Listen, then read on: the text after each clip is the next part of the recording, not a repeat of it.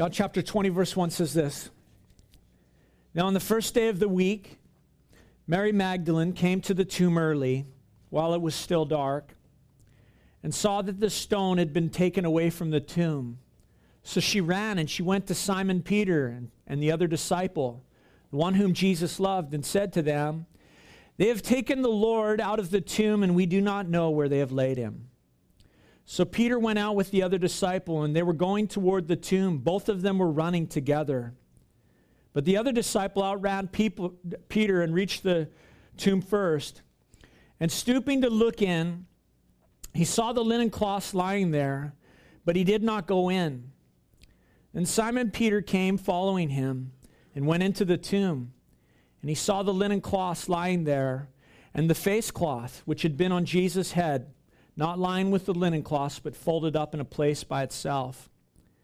And the other disciple who had reached the tomb first also went in, and he saw and believed.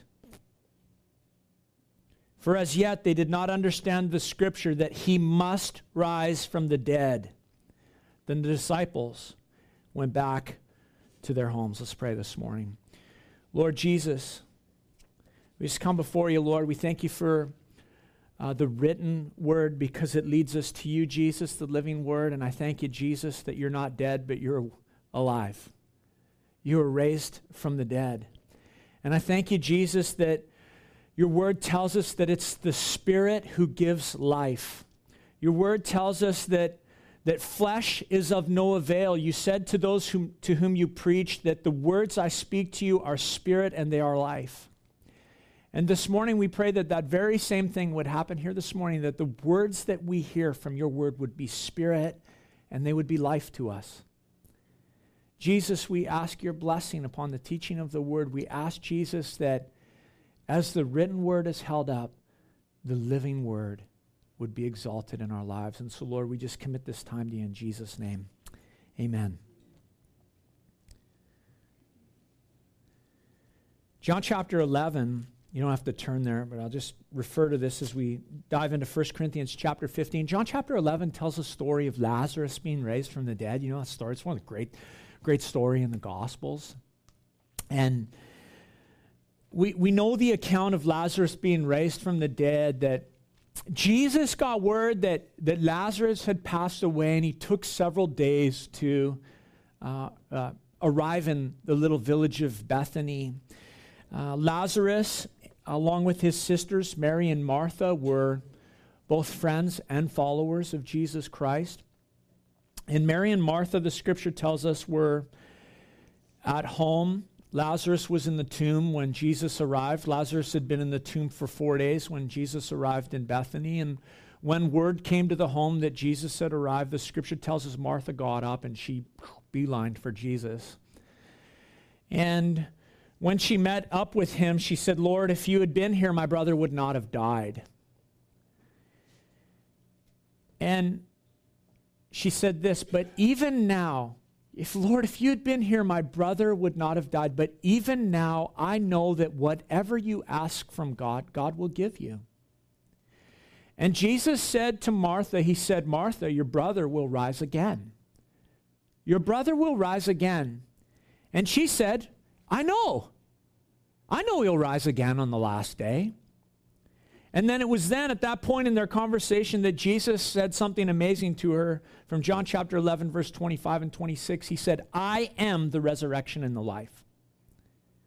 Whoever believes in me, though he die, yet shall he live. And everyone who lives and believes in me shall never die. Do you believe this? He said to Martha. And Martha said, Yes, Lord, I believe that you are the Christ, the Son of God, who is coming into the world. So here's Jesus. He makes this incredible claim I am the resurrection and the life. John, the Gospel of John, records seven I am statements of Jesus. This being one of them. I am the resurrection, the anastasis, the rising from the dead, the coming to life. I am the resurrection. I am the life, the absolute fullness. I am what animates every living soul. And this claim to be the resurrection and the life, in this claim to be the resurrection and life, Jesus promises both spiritual life and physical life. If you consider what he says, I am the resurrection and the life. Whoever believes in me, though he die, yet shall he live. The promise of spiritual life. But he also says, and everyone who lives and believes in me shall never die. The promise of physical life. Jesus promised resurrection and life spiritually and physically for the one who believes in him. That's what he was saying in John chapter 11. Now, in Corinth, uh, we, we started to dive into this last week questions surrounding death, questions surrounding life after death. And in Corinth, in the Greek culture, they had different concepts regarding the body, regarding the soul, regarding life after death. And really, they saw the body of a person and the soul of a person in their philosophy and in their thinking as two very separate and distinct things. They believed that the body was not integral to who they were. You know, when the body went into the grave and it disintegrated, then the soul of a person was free. And like I mentioned last week, they had different concepts on what happened. You know, soul merges into deity with all the other souls, or the, the idea that the soul is reincarnated and finds another uh, body to inhabit. And there were these common concepts, and they saw in the Greek culture the, the soul as something that was immortal, whether it merged into deity or was reincarnated, or immortal, sorry, and the body as something that was very mortal. Now, Hebrew thinking's totally the opposite, actually. When you consider the words and the claim of Jesus, I'm the resurrection and life, and, and Martha says, I know. I know my brother will rise again. I believe you are the Son of God. And Martha believed that claim of Jesus to be the resurrection and the life. And she said, I know that on the last day my brother will rise again. Now, in Greek culture, you know, in Corinth, where this church was situated, we know there was different things going on. People were doing different things with their bodies, you know. They were indulging them in whatever they did because they thought, well, the body doesn't matter. Or they practiced aesthetic living and tried to, you know, free themselves from physical desires. Or even the Greek culture where athletics and Olympia comes from, uh, they idolize the body, you know. What we often fail to mention is their athletic games were done in the nude because they idolized the body. And I'm so thankful that the Canucks don't play that way. Um, amen. But what do the scriptures tell us about the body? Well, the first thing that comes to mind is that the body's a temple, right? Paul has said that to us in 1 Corinthians here. The body is the temple of what? The Holy Spirit. He lives and dwells in us. And we know that the reality for the Christian, for the follower of the Lord Jesus Christ, what we do in the body affects us spiritually. Now, the Corinthian Christians, the, the church, were somehow buying into the philosophy and buying into the culture around them. And so, when Paul begins to address this issue of death and life uh, and what happens when we die, he takes the Corinthians at the start of the conversation, like we saw last week in verses 1 through 11, right back um, to the basics, and that is the gospel message which they had received, which they stand upon, which we are called to hold to the fact, the facts of the gospel for the good news that is for sinners that Christ died for our sins according to the scriptures, that he was buried and that he was raised from the, the dead on the third day according to the scriptures. And what Paul drive, drove home and what we sought to drive home last week from those first uh, 11 verses is that resurrection and the concept of the resurrection from the dead is very central to the gospel message. It's very important. And Paul pointed us to the testimony of transformed lives. Paul, in those first 11 verses, points us to the testimony of the scriptures and the testimony of the eyewitnesses. And as we consider those things and think about the resurrection of Jesus and look at it, we can say it's historical, we can say it's logical, it's theological, it makes sense. It's fact. And so as we move on in this text, Paul is going to just continue driving home the absolute necessity of the resurrection of Jesus. And so let's check it out. In verse 12, we'll pick up where we left off last week. He says this Now, if Christ is proclaimed as raised from the dead, how can some of you say there is no resurrection of the dead? So, like I said, Christ proclaimed as raised from the dead. That's the message of the gospel. That is the message that we preach. It's historical, it's logical, it's theological. And so Paul says the question is this how can someone say that there is no resurrection from the dead? I mean, the fact that Jesus was raised from the dead stands in opposition to that statement. You can't say there's no resurrection from the dead. Jesus was raised from the dead. And the fact of the resurrection of Jesus not only proves his resurrection, but it also proves the principle or the theology or the understanding of the concept of resurrection.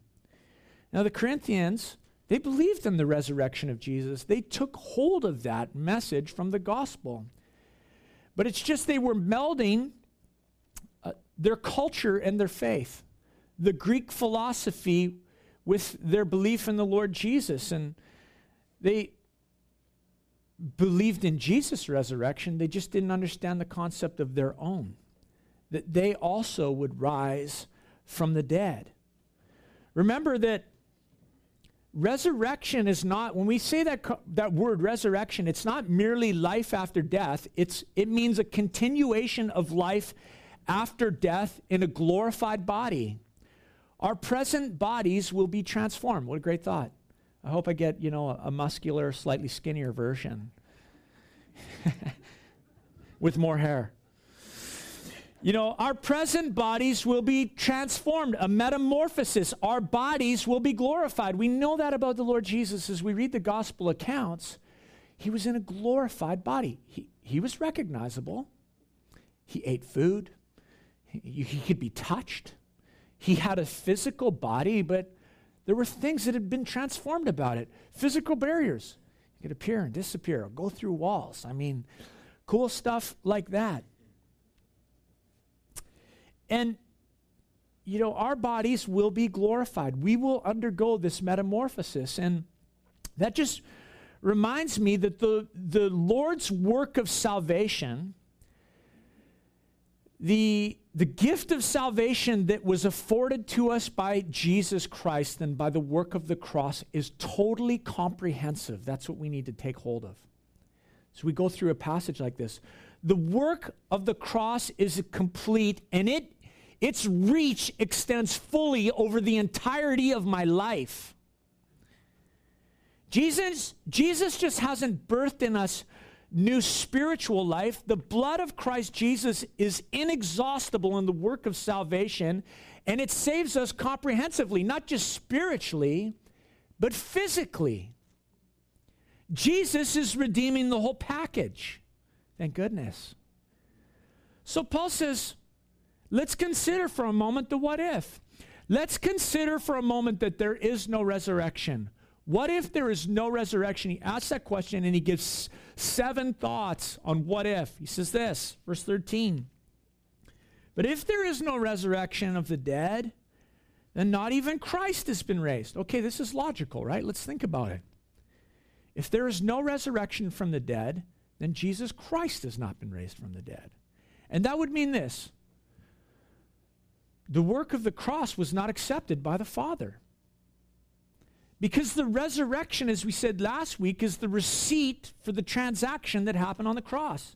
I mean, take away the resurrection, and we're saying this that the work that happened on the cross did not satisfy the righteous demands of the Father in heaven. Paul goes on, he says, if, if Christ has not been raised, then our preaching is in vain. Your faith is in vain. See, if Christ has not been raised from the dead, the preaching this morning and the preaching that has been proclaimed to you in, in the past and that you've laid hold of is devoid of truth. It's vain. I'm certainly wasting your time this morning. I'm sure you have better things to do if Christ had not been raised from the dead. Paul says, Your, your faith is vain. your faith is devoid of truth. See, our faith is built upon an act of sacrifice. And if the resurrection is not true, then our faith is built upon an act of sacrifice that God did not accept. And what would be the purpose of a faith like that? Paul goes on, verse 15. So what if, again, we're even found to be misrepresenting God? Because we testified about God that he raised Christ, whom he did not raise, if it is true that the dead are not raised. For if the dead are not raised, not even Christ has been raised. In other words, he says, Look, if Jesus hasn't been raised from the dead, then we're nothing more than a bunch of liars, my friends. We bought into a lie, we accepted a lie as our reality, and we're proclaiming a lie if Jesus Christ has not been raised from the dead. I, I mean, if there is no such thing as the resurrection from the dead, then not even Christ has been raised.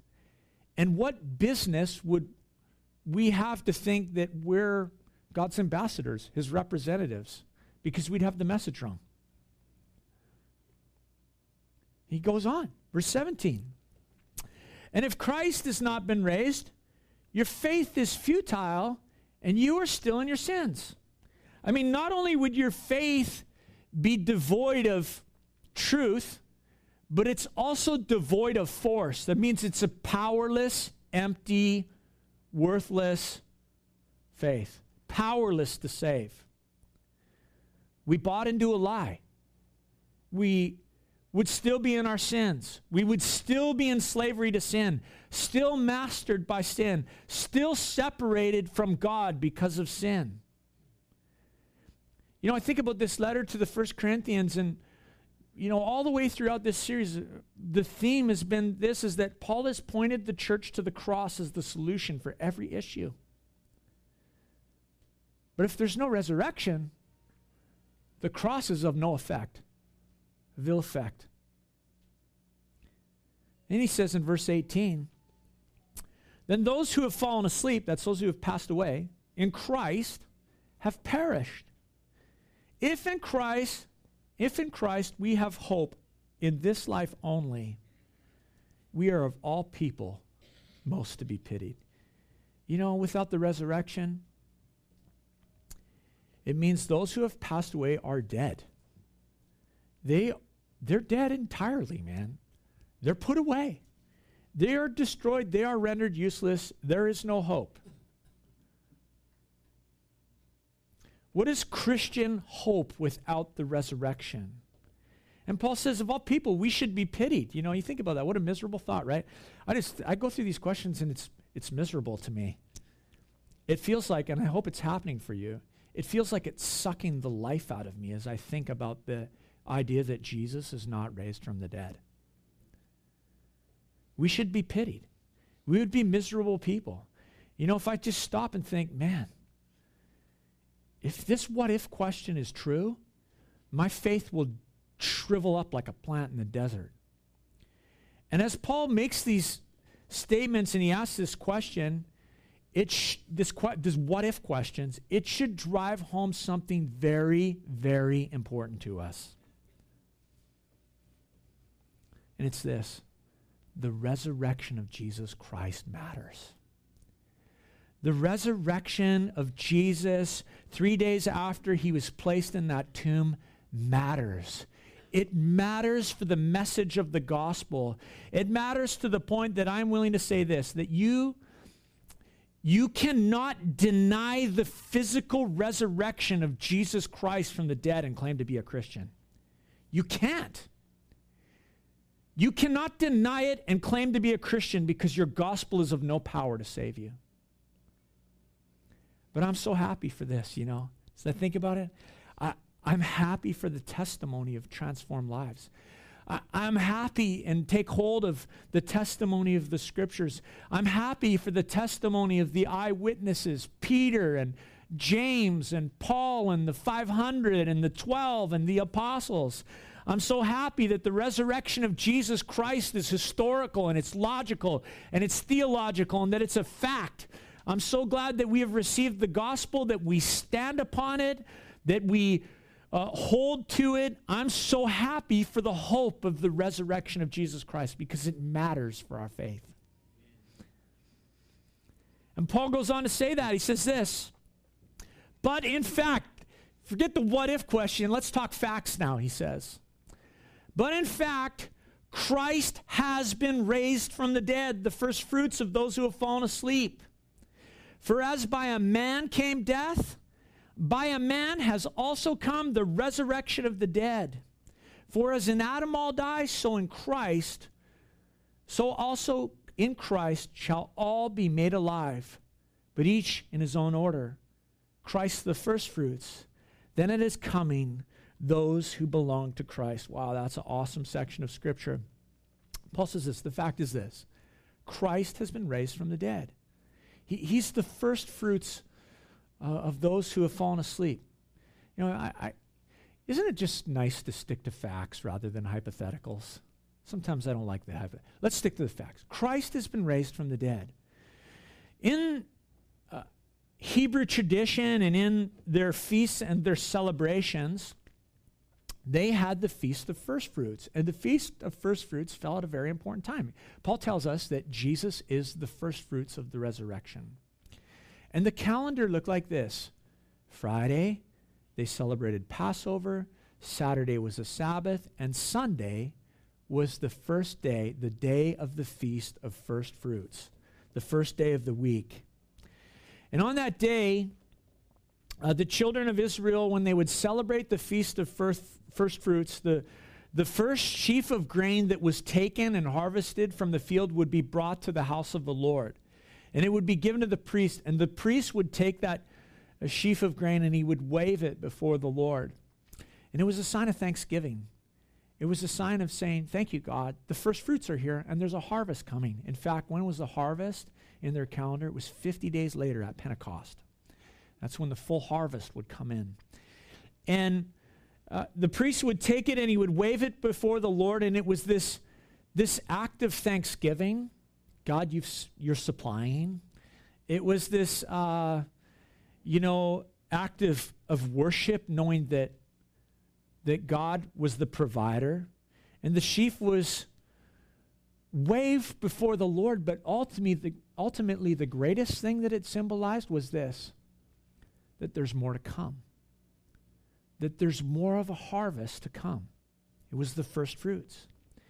And Jesus Christ, Paul says, is the first fruits of the resurrection. Of course, crucified on Passover, in the tomb for three days over Sabbath, and on Sunday morning, the, the day of the feast of first fruits, he was raised from the dead. He came back from the dead, resurrected in a glorified body. And he is the first fruits of the resurrection. The scripture tell us, of course, that there's, there's other people who were raised from the dead in the accounts of scriptures, of the scriptures. There's, of course, Lazarus, who we mentioned earlier. There's uh, Jairus' daughter. Uh, I think of Dorcas in the New Te- uh, in the book of Acts. That name always makes me want to snicker. Dorcas. That's my 13 year old boy tucked away inside there. Um, uh, the, uh, the son of the widow from the city of the town of Nain. Matthew 18 tells us that at Jesus' crucifixion, when uh, the curtain of the, the veil in the temple was torn in two, that, that there was a great earthquake and many tombs opened, and righteous people came up out of the graves and they, they testified to Jesus Christ. And, and so this, the scriptures tell us of many people who were raised from the dead, but they were not raised in the same sense that Jesus Christ was resurrected from the dead. It, it's more like a better word might be that they were resuscitated. Okay, they were raised to life in the body that they had died in, and they eventually died again. Lazarus didn't live eternally. None of these folks lived eternally in, in that body. They eventually died again, but Jesus was resurrected from the dead uh, in his physical body and yet glorified. He's the only one to have ever come back from the dead in a glorified body. And he's the first fruits, Paul says. He is uh, the first fruits in the sense that there is many more to come that will follow in his pattern. In fact, Paul goes on and he says this For as by a man came death, by a man has also come the resurrection of the dead. For as in Adam all die, so in Christ all shall be made alive. So by, by a man came death, and by a man came the resurrection from the dead. You know, I, I was thinking about this. I, I never forget chatting with my, with my brother when he was is new in law enforcement and working as a police officer. Um, w- one of his, I think it's okay to tell this, one of his first calls, you know, like first week or two on the job, he got he got uh, sent to a call where the husband had taken his life and he'd taken uh, his wife's life, and their 12 or 13 year old daughter had come home to find the scene. And my brother's like, rookie, like new, new, new on the job. And he had to sit for six hours with this 12 year old girl in his cruiser. And he was, he was so shook up. And as we were chatting, he just said, Death is not natural. It, it's not God's plan. There's nothing pretty about it. It's not the design of God. There, there's nothing right about it. That's heavy. I mean, death is heavy. I, I remember my first exposure to death, and I, I was a little bit older. My great grandma passed away. Great grandma Pinkerton. How's that for her last name? Pinkerton. I love that one. And and I was 13 or so, and I remember the day of her funeral. I was actually staying out in the valley at my grandpa and grandma's place, and I'd been just hanging out for a week. And the day of the funeral came, and my grandpa came outside. I was outside doing something in his yard, and he said, We got the funeral today. You want to go? And it was just him and I, and I said, I don't want to go. And he just so graciously said, That's okay. You can stay behind today. And he left me and he, he went off and and you know, it wasn't because I I didn't love my grandma, you know, my great grandma. I got all these wonderful memories as I think back, and uh, it was just because I didn't know how to deal with death. When Lisa and I were dating for just over a year, her her dad passed away from cancer. You know, I I mentioned this before. Fifteen years ago, we had our niece killed by a drunk driver in Abbotsford. Tragic. Devastated uh, my brother in law and his, and his family. And I mean, I, I know we all have stories of death. If we just went around the room, some of us, uh, it's devastated us. We don't know how to deal with our grief and our sense of loss. And, and it's because we're not wired for it. It's not natural. It's not God's plan. It's not his design. We have to know that. Death is not God's design. Death is the result of sin. It is the fruit of sin. And Paul tells us that death came by one man. It, it, it came by one man, and every person, every, every member of humanity after after Adam has been born into this cycle and into this experience of death. And I think about the words of Jesus uh, to Martha, who said, I am the resurrection and the life. Whoever believes in me, though he die, yet shall he live, and everyone who lives and believes in me shall never die. And he asked that question Do you believe this? And as I think about the words of Jesus, I am the resurrection and the life, I mean, hope rings forth from those words. When you look at death, but you consider the words of Jesus, there is hope in the words of Jesus. There's no hope in death, but there's hope in the words of Jesus Christ. And all the way back to the Genesis account, if we consider Adam and his sin and the repercussions of his decision, it's reached into every one of our lives. It's touched every one of our lives, and it's touched the life of every person who has ever been born. Sin entered the human death entered the human race through the act of one man. But we learned something incredible in the gospel that so too forgiveness and grace is made available to all humanity through the act of one man, the Lord Jesus Christ. And we suffer for someone else's sin. We suffer for someone else's sin. But we can also benefit from someone else's sacrifice. But there's a choice.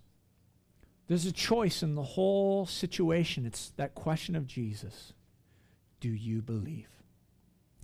Do you believe this? I am the resurrection and the life. Whoever believes in me, though he die, yet shall he live, and everyone who lives and believes in me shall never die. Do you believe this?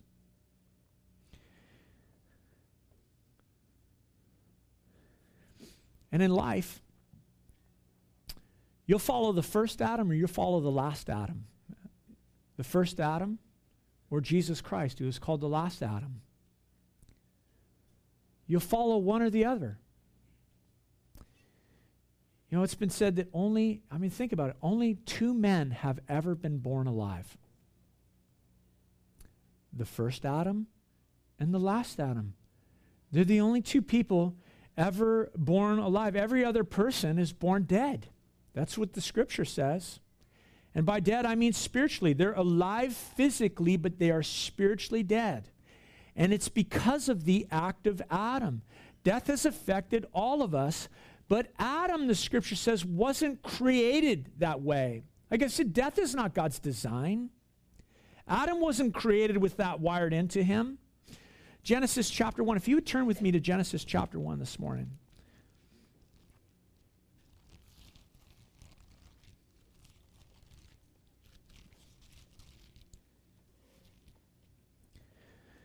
Says in chapter 1, verse 1 In the beginning, God created the heavens and if you can't find that, it's the first page in your Bible. uh, sorry. Genesis chapter 1, verse 1. In the beginning, God created the heavens and the earth. The earth was without form and void, and darkness was over the face of the deep, and the Spirit of God was hovering over the face of the deep. A few weeks ago, we looked at this verse and we talked about the face to face relationship of the Spirit and the Word. But it says here that in the beginning, God created the heavens and the earth. The word uh, for created is bara. God created the heavens and the earth. And the word bara means this it means to create out of nothing. It's only actually used a few times in the creation account, and I'm going to point them out here, so you might want to circle them. That word created. In the beginning, God created the heavens and the earth. That means out of nothing, God uh, spoke the heavens and the earth into existence.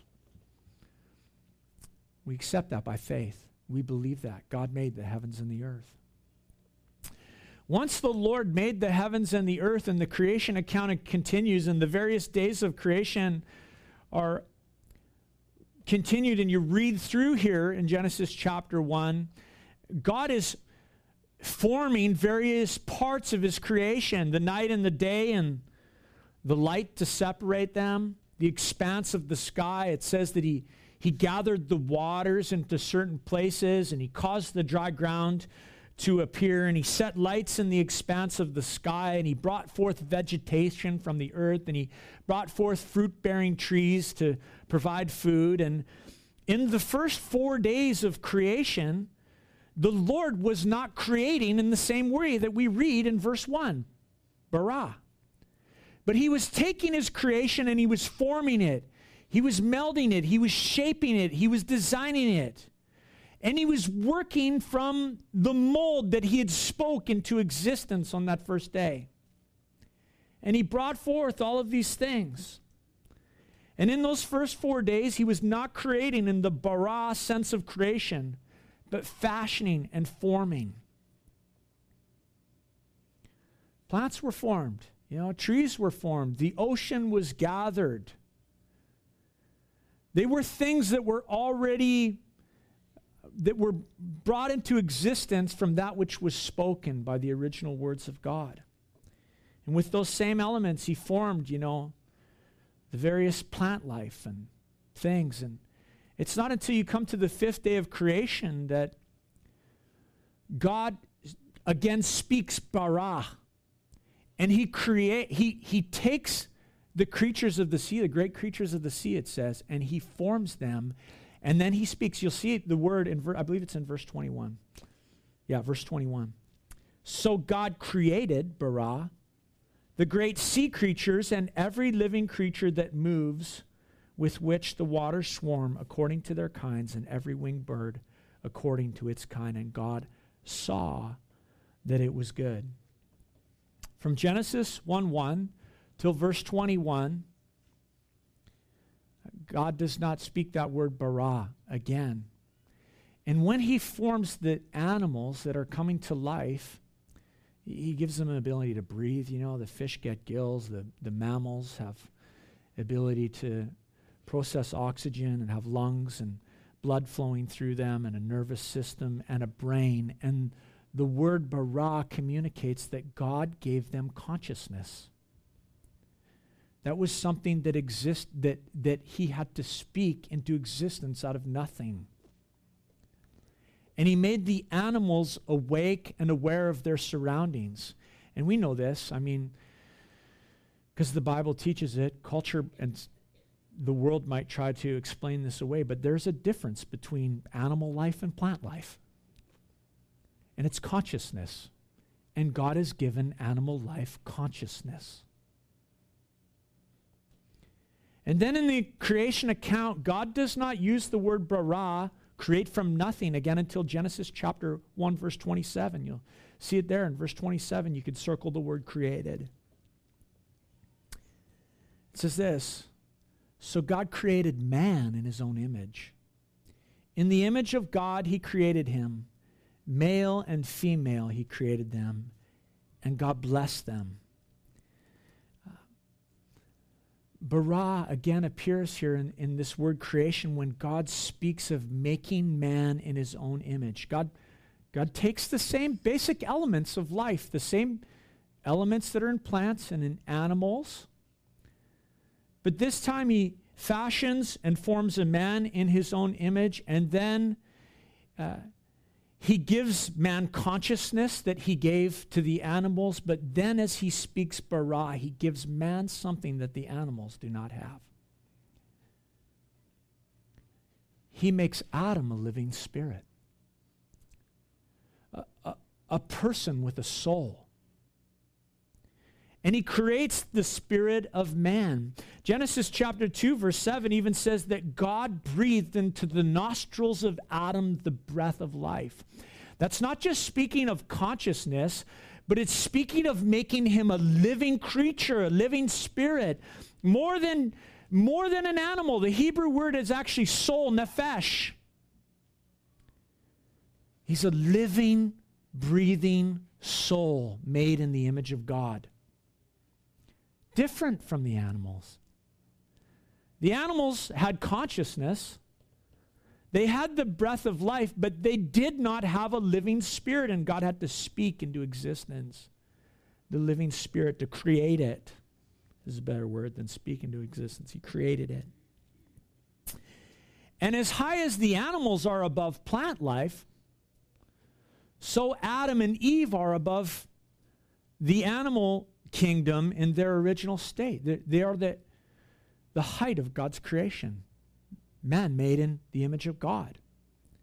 And Adam in his original state, I mean, we consider Adam in his original state. He's, he's clothed in light, he's clothed in righteousness, he's without sin, he's not going to die physically, he is not dead spiritually, he's fully alive unto God spiritually. And we don't even we don't even understand what that means. I mean, he had open access to God. Uh, he, he walked with God. You know, he probably, I don't know how it all worked, okay, but he moved from like earth to heaven and he had open access with God. Adam was fully alive spiritually. And when he sinned, when he made that choice to rebel against God, what happened? He knew he was naked. His light went out. He died spiritually. He died. And Adam has passed to us death physically. He has passed to de- us to uh, death spiritually. You know, we're born into this world, but and we live in this world, but we're, we're subject to death as we've all experienced and as we all will experience. We're subject to sickness and disease. So tired of hearing about my sick friends. Not tired about hearing about my friends, but I just don't want to hear about any more sick friends. I, I want God to work in that. And we are subject to death. And what we need, the New Testament says, and what Jesus proclaimed is this is that we must be born again. We must be born again. The scripture, you know, I think about the scripture, the scripture, you know, this whole evolutionary thing, I just I just freaking laugh at it. It's just so stupid. Because what the Bible teaches is not evolution, but de evolution. I mean, go to Romans chapter 1 and spend some time studying that, and you'll find out that Adam went backwards, man that man goes backwards. He's not evolving and getting better. It's as he gives himself to sin, he degenerates. He, uh, he becomes more animal like. That's why the world says, oh, we're just like animals. Of course you are. Because you're dead spiritually. There is no difference between a dead man and an animal. When you think about it, except that he's made in the image of God and he has the, he has the opportunity to be born again, to come to life. And the scripture doesn't teach evolution, it teaches de evolution. The further a man moves from God, the more animalistic he becomes. I mean, look around the world and, and watch some of the things that are happening. And we talk about death and tragedy and the way people are hurting one another in the world. Adam has passed to us death. But Jesus has passed to us life. See, the, the first Adam was a living being, but the second Adam, we're going to look closer at this next week. The second Adam, says further in this chapter of Corinthians, 1 Corinthians 15, became a life giving spirit. A life giving spirit. Jesus has the ability to give life. Jesus imparts life. Jesus imparts spiritual life, but it hinges on this fact. The very fact that Paul started with at the chapter, at the beginning of chapter 15. He said of the Corinthians, You received him. Jesus imparts life, but Jesus and his message must be received. It must be taken into my heart. It, it must move from being some intellectual concepts and travel 18 inches down to my heart and be taken hold of in the heart. Remember the words of Jesus to Martha? Do you believe this? Yes, Lord, she said. I believe you're the Son of God. And the message, Jesus imparts spiritual life, but he must be received. Uh, and the message of the gospel must be received. And when it is received, we experience the reality of new birth. It's real. If you've been born again, you know that it's real. I'm not talking about some mythological thing or some just philosophy like the Greeks in regards to what they believed about. It's real. If you've invited Jesus Christ into your heart and life, you've experienced the reality of that. He's transforming you and changing you and you you know what it's like to have a heart at peace like we learned about yesterday and to have a mind at peace and to know the reality that your sins are forgiven and to be filled with hope and to be born again to have the word of god come off your off the page. I'm going to invite you to turn with me to john chapter 20 for a minute where we started this morning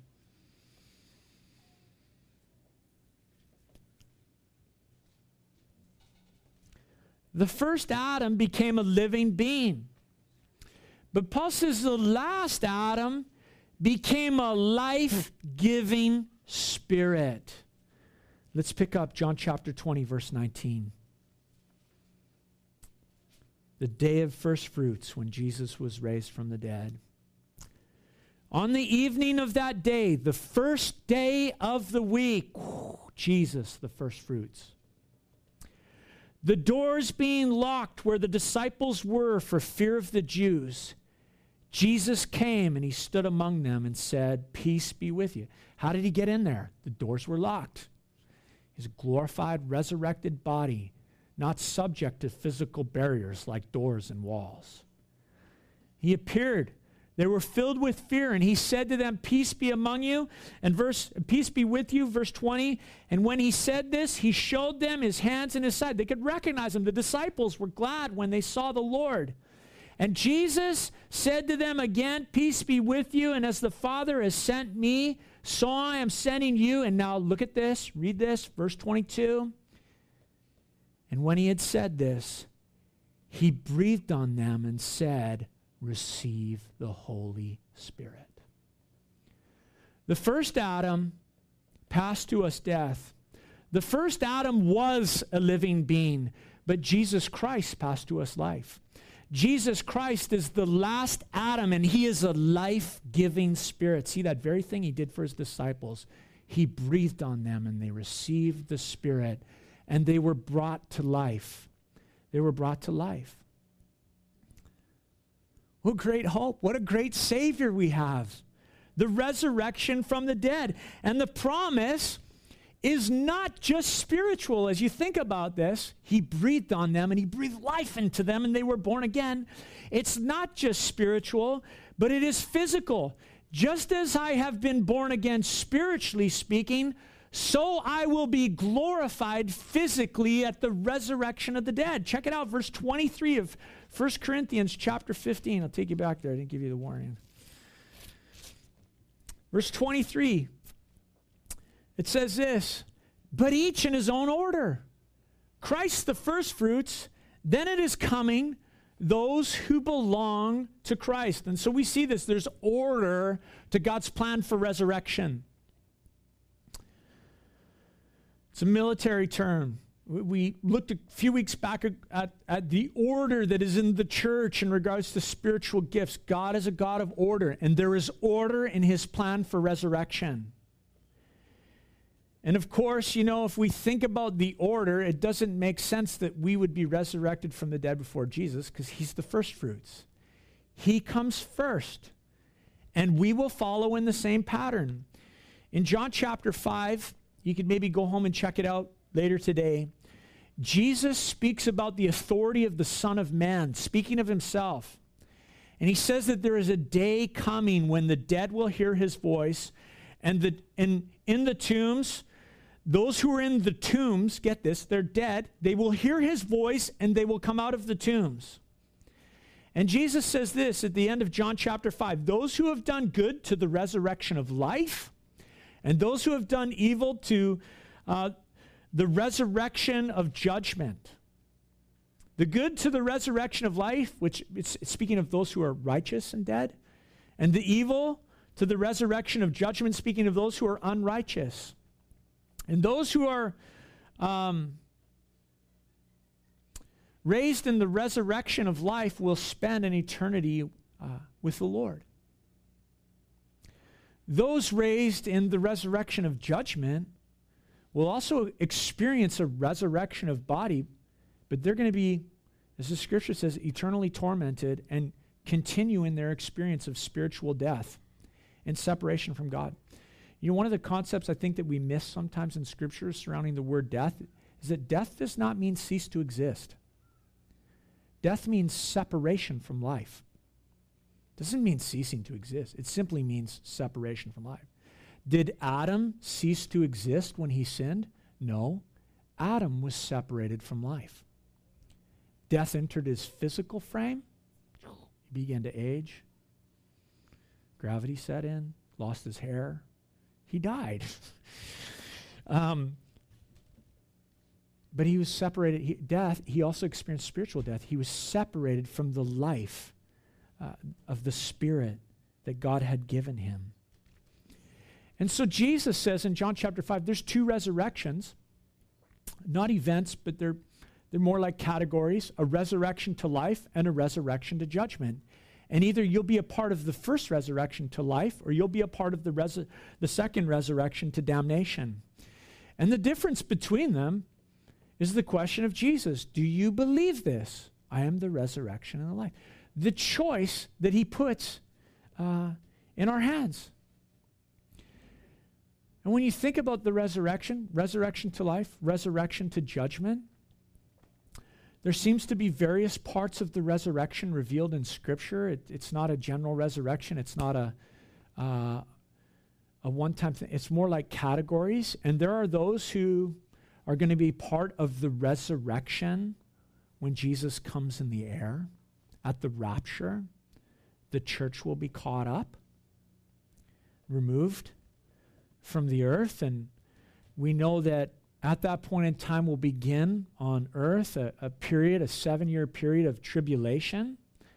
Book of Revelation, of course, speaks about that, and it talks about two men who are going to come in the pattern of Elijah and Moses, and they will be killed at the middle point of the tribulation. The scripture says that their bodies will lie in the streets of Jerusalem, and it'll be a worldwide event. Everyone will know about it in the entire world. And then, after a number of days, I forget how many it is, God will raise them from the dead. They will be resurrected and they won't be able to be killed.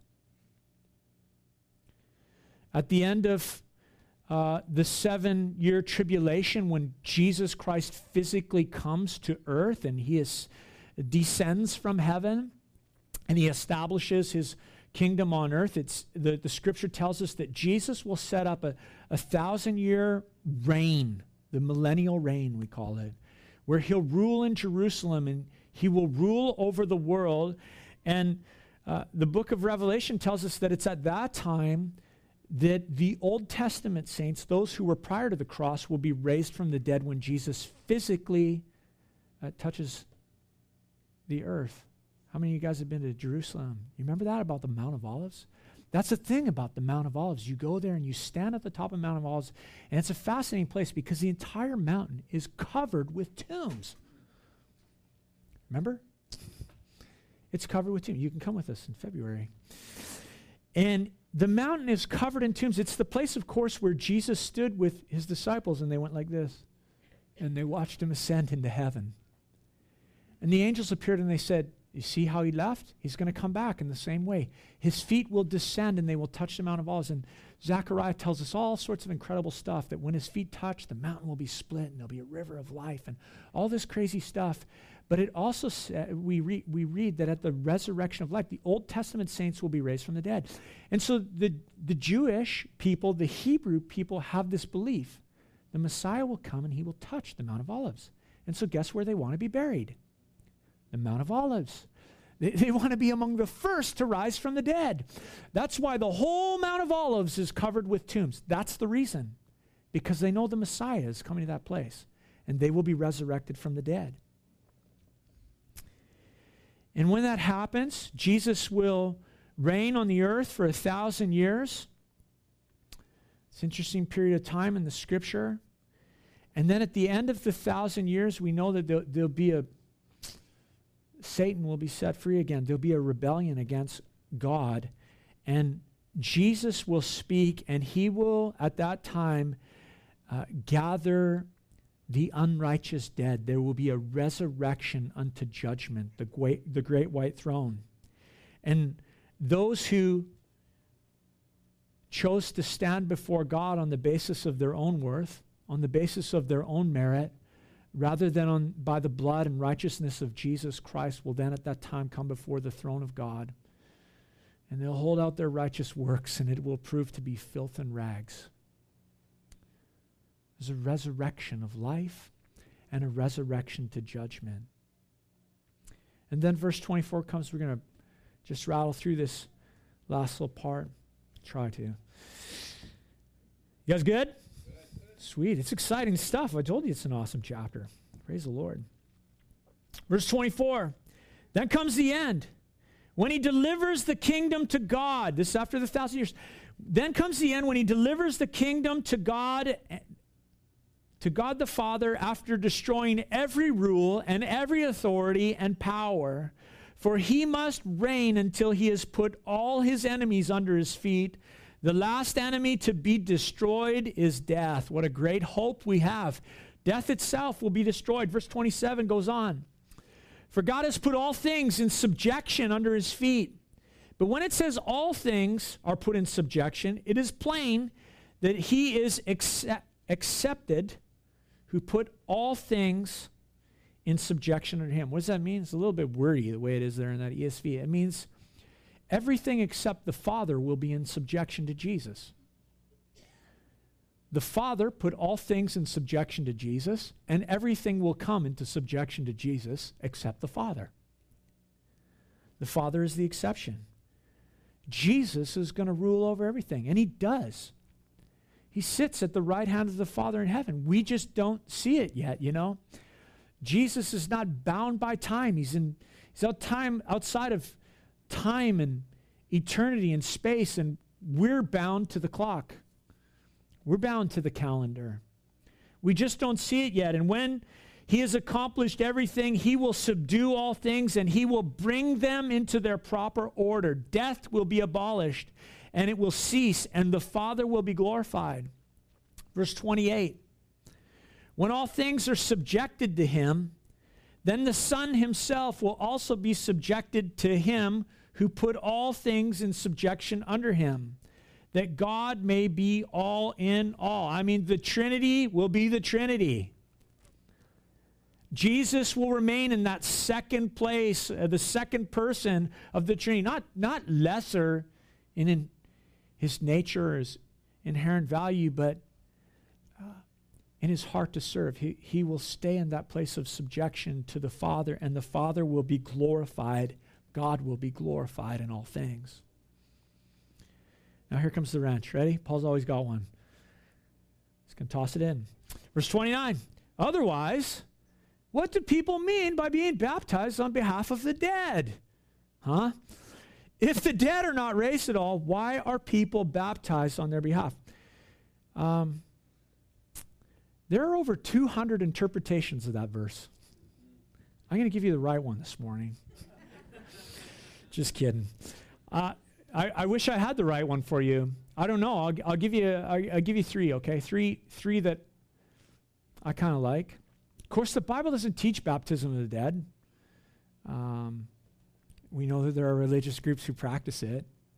Uh, that's why the Mormons are so into genealogies. You know that, right? That's why the Mormons are into genealogies because they're going back throughout all of time and history and they're researching and then they're baptizing everybody in the name of the Mormon church and they make that claim, you know, everybody's Mormon. Everybody's dead is Mormon, you know. They just make that claim. So that's why they're into the genealogies and they're all into the baptism of the dead. I, I have a friend uh, who's a believer, come out of the Mormon church, was a part of this church for a period of time. And uh, he says, when I was a Mormon, I was baptized for hundreds of dead people. Hundreds. I said, really? He says, yep whoop, they just say the name and down you go and up you come, and they claim them as their own. Bible does not teach baptism of the dead for the dead. There were cultish practices in the city of Corinth, and so this is one of the suggestions in, in interpreting, interpreting this verse that some religious groups in Corinth taught that, you know, if you died and you weren't baptized, then you're lost forever. And the Corinthians were maybe somehow messed up in this. So they believed, oh, my, my loved one passed away. They didn't get baptized. They're going to be lost forever. I need to be baptized in their stead. Um, others suggest just this simply means, um, it says, otherwise, verse 29, I'll read it to you again and then I'll say this one. Otherwise, what do people mean by being baptized on behalf of the dead? If the dead are not raised, why are people baptized on their behalf? Others just say this Why be baptized in the name of a dead man if Jesus Christ is not raised from the dead? You're being baptized on behalf of the dead if you're practicing baptism and Jesus isn't raised from the dead. So they say maybe that's the interpretation. Another one, uh, uh, another interpretation, a common one is, is that um, maybe I'm inspired by someone who passed away in the Lord, you know a grandfather or someone who meant a lot to me, and I saw their faith and I admired them, and then they passed away. And then I make a decision I'm going to follow Jesus Christ. They're gone, and now it's my turn to make a decision to follow Jesus. And I choose to get baptized. I'm kind of being baptized on behalf of the dead because I'm inspired by someone who's gone. So, yeah, good luck with that. There's 200. There's that's there's 190 more seven, 97 to go. So we're gonna leave about. No, just kidding. We won't go through all this. Um, verse 30. I'll leave you to think about it. You can give me your opinion. You can tell your neighbor. Verse 30. Why are we in danger? Paul goes on. If the bapt- if the dead aren't if the dead if the dead aren't raised, why are we in danger every hour? Verse 31. I protest to you, brothers, by my pride in you which I have in Christ our Lord, I die every day. What do I gain if, humanly speaking, I fought with beasts in Ephesus if the dead are not raised? Let us eat and drink, for tomorrow we die. Paul says, Look, I mean, we know the story of Paul, right? We could just stoned, beaten, you know, lowered by a rope out of a community, imprisoned for years, uh, 40 men signing a, their own death pact to kill him. Uh, Paul says, Why would I go through all this? Are you kidding me?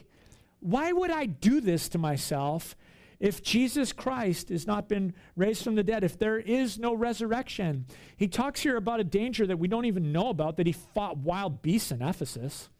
Don't know exactly what that means. Does he was he like thrown into one of the great theaters and so people could watch the Christians get eaten by animals, and somehow Paul would say, I mean, we don't know what the story is here. But he says, it fought beasts at Ephesus.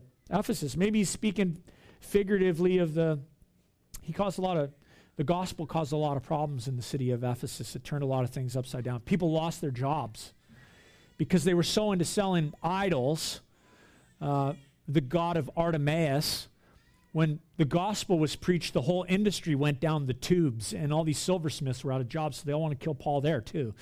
You know, so maybe he's talking about those beasts at Ephesus. But whatever it is, Paul faced a lot of danger, and he says, Why would I put myself through this? If the resurrection of the dead is not real, let us eat and drink, for tomorrow we die. Verse 33. Do not be deceived. Bad company ruins good morals. Wake up from your drunken stupor, as is right. And do not go on sinning, for some have no knowledge of God. I say this to your shame. We'll wrap up on these verses this morning. Paul says this Wake up. Remember, in the New Testament, the concept is when a believer passes away, they don't die, they go to sleep because there's a resurrection that's going to happen. And Paul says, Wake up. Don't be asleep already in regards to your faith. Death hasn't come yet, and you should not live like people who are dead in their sin. Live with a sense of accountability. We're, we're going to stand before God. There is going to be a resurrection. We're going to stand before God. And how we live matters. How I live in this physical body affects me spiritually. How I live in this physical body affects, affects eternity. It has an effect on my children and on my neighbors and on my testimony. How I live in this physical body has an effect on me and whether there's life in my relationship and my walk with Jesus or whether I'm putting it to sleep and causing it to be dead. How I live in this body matters. The scripture says there's rewards in eternity. Not salvation, salvation's a gift, but there are rewards that will be handed out in eternity on the basis of the good and on the basis of how we've lived.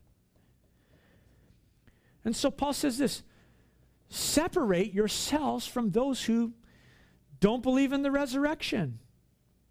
Don't hang out with them. Be careful the friends that you choose. You know, I would say this gravitate towards godly men and women gravitate towards godly people. You know, it's the old saying, and he basically says it here garbage in, garbage out. You become like those you hang out with. And so Paul says, don't be deceived. Bad, bad company ruins good morals. Wake up from your drunken stupor, as is right, and do not go on sinning. You become like those you hang out with.